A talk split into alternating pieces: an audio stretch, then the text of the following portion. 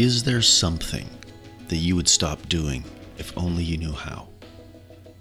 It isn't that it's complicated, it's just hard. There's so many things that we do that we know aren't good. Maybe it's a habit, maybe it's an attitude, perhaps your negative thinking. We can know that these are unhealthy and perhaps even ruining certain relationships or robbing us of better opportunities, but that doesn't make it any easier for us to seem to choose better. Sometimes I wish I could just go back to my childhood when all I needed to stop something was my mom or dad just to yell from the front seat of the car, Stop it! And it worked. It always worked when my dad did it in the station wagon when me and my five siblings were fighting in the back. It worked when mom would say it in the grocery store to me and my twin brother who were sitting in the grocery cart fighting. But for most things, it just doesn't seem to be that simple. Or maybe it is that simple, it's just not that easy. There is something to be said for a trusted voice of authority in our lives, telling us to stop it, because it's also saying that we're capable of better, that we are more. And a lot of us no longer have those trusted voices. And to add to the problem, while we can demand that others stop their actions or their attitudes, sometimes we don't give them the space they need to change. But what if someone were to stop it? What might that mean? Especially for those who've lived with us uh, broken for so long. And imagine if one day we stopped, whatever it was that we were doing. It can be difficult for everyone else in our lives. Some people, uh, we have this dysfunctional relationship, and change can be difficult because people maybe don't know how to live with us if we actually did. And someone's new freedom can remind others of their own prison. Let's have a look this morning at an old story with fresh eyes. This is an encounter that is only recorded in one gospel. And even that gospel has a disclaimer before it that this story, um, that the oldest manuscripts don't necessarily contain it. I wonder if it's because it's a provocative story that maybe some didn't know how to include it. But here's how John records it in chapter 8, starting at verse 12. He says that at dawn Jesus appeared again in the temple courts, where all the people gathered around him, and he sat down to teach them. The teachers of the law and the Pharisees brought in a woman caught in adultery, and they made her stand before the group and said to Jesus, Teacher, this woman was caught in the act of adultery, and the law of Moses commanded that we should stone such a woman. Now, what do you say? Now, they were using this question as a trap in order to have a basis for accusing him. But Jesus bent down and started to write in the ground with his finger. When they kept on questioning him, he straightened up and he said to them, Let any of you who is without sin be the first to throw the stone at her. And again he stooped down and wrote on the ground. At this, those who heard began to go away one at a time, the older ones first, until only Jesus was left. And the woman still standing there, Jesus straightened up and asked her, Woman, where are they? Has no one condemned you? No, sir, she said. Then neither do I, Jesus declared. Now go and leave your life of sin. What a fascinating story. A story about saints, about sinners, and about spectators. A few observations about this encounter off the top. The Pharisees and the scribes described here are not necessarily indicative of all the Pharisees, and most definitely not indicative of all Jewish people in this day. In fact, notice it says, at dawn, all the people gathered around him. In other words, the majority of Jewish people that morning in the presence of Jesus looked to him as teacher, as rabbi. Only a few, some of which happened to be leaders in one or more of the Jewish philosophies, are opposed to him. Second observation is where's the guy? It always takes two. Seems like it's a bit of a setup. They bring this woman in alone. So while the Mosaic Law does give ideas about adultery, those ideas apply to both involved. But we're told from the get go it's a setup, trying to discredit Jesus in front of all of his fans. Perhaps they're sick of Jesus portraying God as being too kind too loving, too accepting. This is a setup to have him uphold the holiness of God, the rigidity of the sacred law, But Jesus doesn't play those games.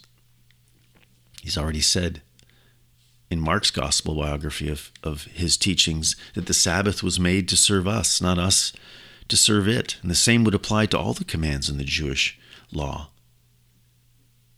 That they're meant to serve us, not to be served.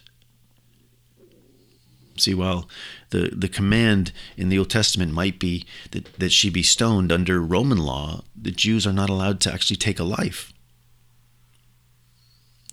This is a setup, and it's awkward. Third observation is that these individuals seem to interrupt Jesus, who's teaching a crowd of people. They disrupt this moment by bringing this unnamed woman into the temple courts in front of everybody. And they place her in front of all to see. In other words, it's a spectacle.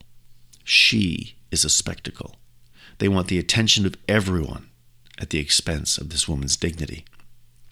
If this were to happen today, everybody would pull out their cell phones and start recording it. But Jesus doesn't react. Jesus is a non reactive presence in the world. I want to be a non reactive presence in the world. Jesus stoops down and begins to write or draw. It's the same word in the Greek. He begins to do something with his finger in the dust on the floor. He was composing something. The text says that they continued to ask him while he's doing this. Can you imagine this moment? What was he writing? What was he drawing? And when they kept on questioning him, he straightened up and he says, If anybody here is without sin, they are the ones that may throw the first stone at her. Then he stoops down and he finishes whatever it was he started. It was intentional. It was theatrical. Whichever of you has not fallen to the side, has not made a mistake. This is what the word sin means. Which of you aren't human? He's asking. One by one, they began to drop their rocks and walk away. The text says it was the older first and then the younger, till nobody was left but Jesus and this woman. I never noticed before that it wasn't just the accusers who left, the crowd as well had left. For some reason, everybody felt the need to leave, not just the ones who wanted this woman stoned. I wonder if it was because this moment was just so awkward. This is an uncomfortable scene. When you read it, if you miss that, you're not deep enough into the story to feel empathy for this woman, to feel the tension with Jesus and how he's responding. They leave. The older first, the text says. Now I'm going to celebrate the best in this story. I hope that they left because their wisdom persuaded them to do so. Perhaps the youngers, the younger ones still felt there might still be a spectacle to see. I don't know. Fourthly, Jesus and this woman are the only ones who remain. And Jesus asks her, Where are they? Has no one condemned you? And she replies, No one, sir. Then neither do I. Go, go, leave this life of sin. How is that possible? You see, some teach that sin is a condition, a genetic disorder that we acquire at birth, but that it often means that we're helpless to be anything but sinners. But passages like this remind us that no, sin is choice. Genesis chapter 2 tells us the very same thing that it was a choice for Adam and Eve, a choice that they made. And it's the same with us. We do not sin because we're sinners, we're sinners because we sin. It's not just our circumstances, but our response to our circumstances that determines so much in our life. We can leave the things that are robbing us, that are slowly killing us, if only we believed we could. And sometimes we need permission to live differently. Sometimes our choices have ruined us to the point that we've become our mistakes. And our sense of inadequacy becomes a mentality. And that mentality is difficult to change, especially when it is a self conscious discussion in our heads. It exists because we reflect, we ruminate. But occasionally, someone interrupts our negative self talk and they offer us a new story, a new perspective. They give us permission to believe that we can be more than the sum total of our past, of our failures, of our setbacks. And I think that one of the greatest influencers of people's ability to change and transform is when somebody believes they can. because often they don't.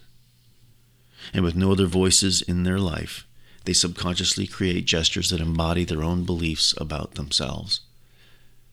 What does Jesus do when he tells the young fishermen that they can join him even though they're unschooled? What is Jesus implying when he tells the tax collector to leave everything to come and follow him? I'll tell you what, he's offering them a new story.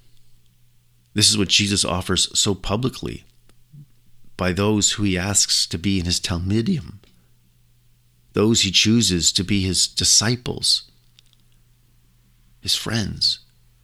Now, he's criticized for this. He's criticized for even who he eats with. Sinners, the religious say. He eats and drinks with sinners. Yes. And by doing so, he's offering them a new story to be a part of. Acceptance as they are, with the opportunity to become so much more. By saying, Go and leave your life of sin to this woman, he's saying, Go and choose better, choose differently. Why does he say, Go and sin no more? Because she can. She has the ability to not sin. She can choose better. But she maybe no longer believes that. Notice that Jesus doesn't say that she's forgiven.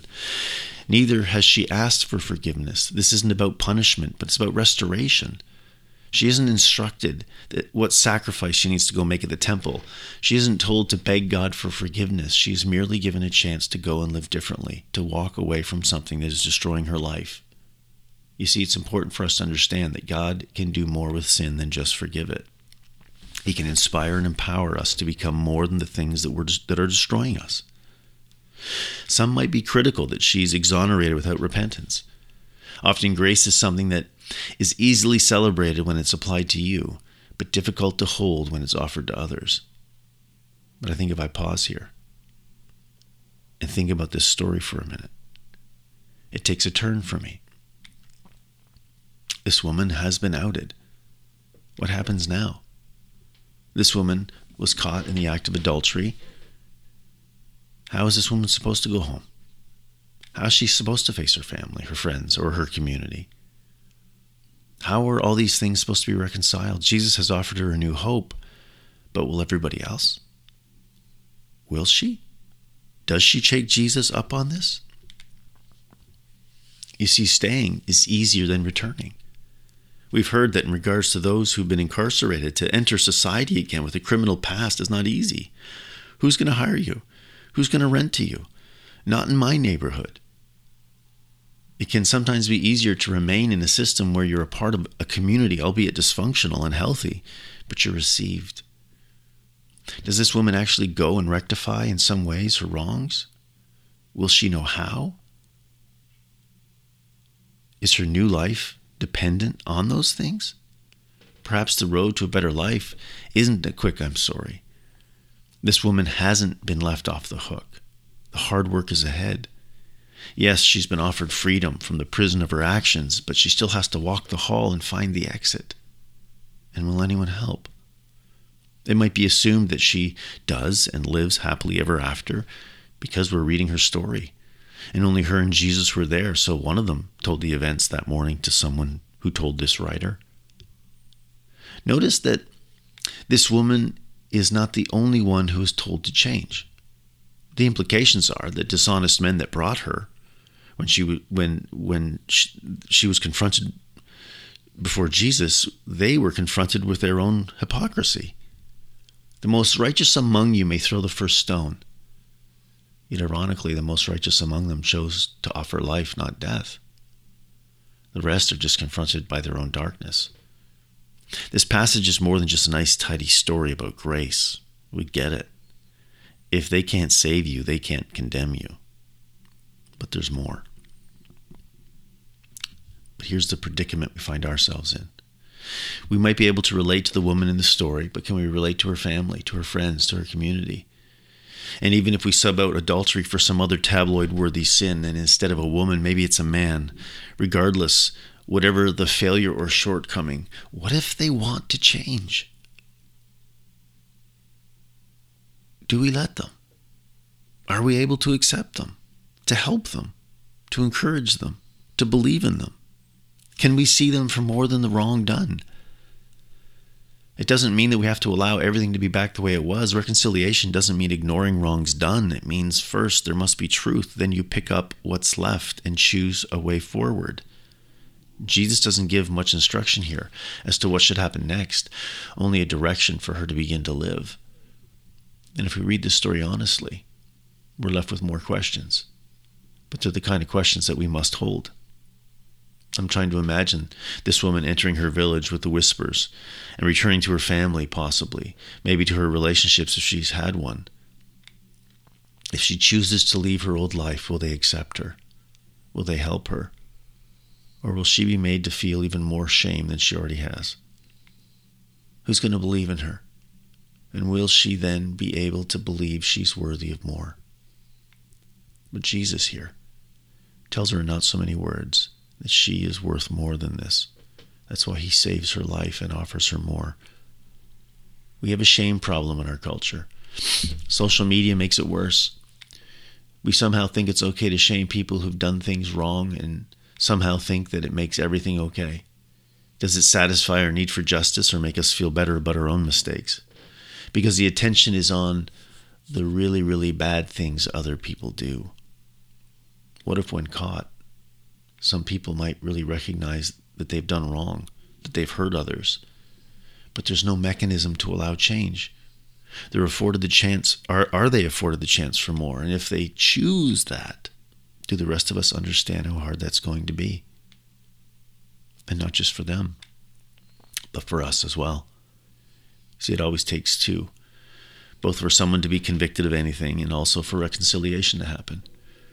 And Jesus gives us the chance to choose which side of the line we wish to stand on. But he gives no specific instructions, only a direction, it seems, to move towards freedom, to move towards love, and in doing so, creating a new life, a better life, and not just for us, and to participate in the creation of a new world.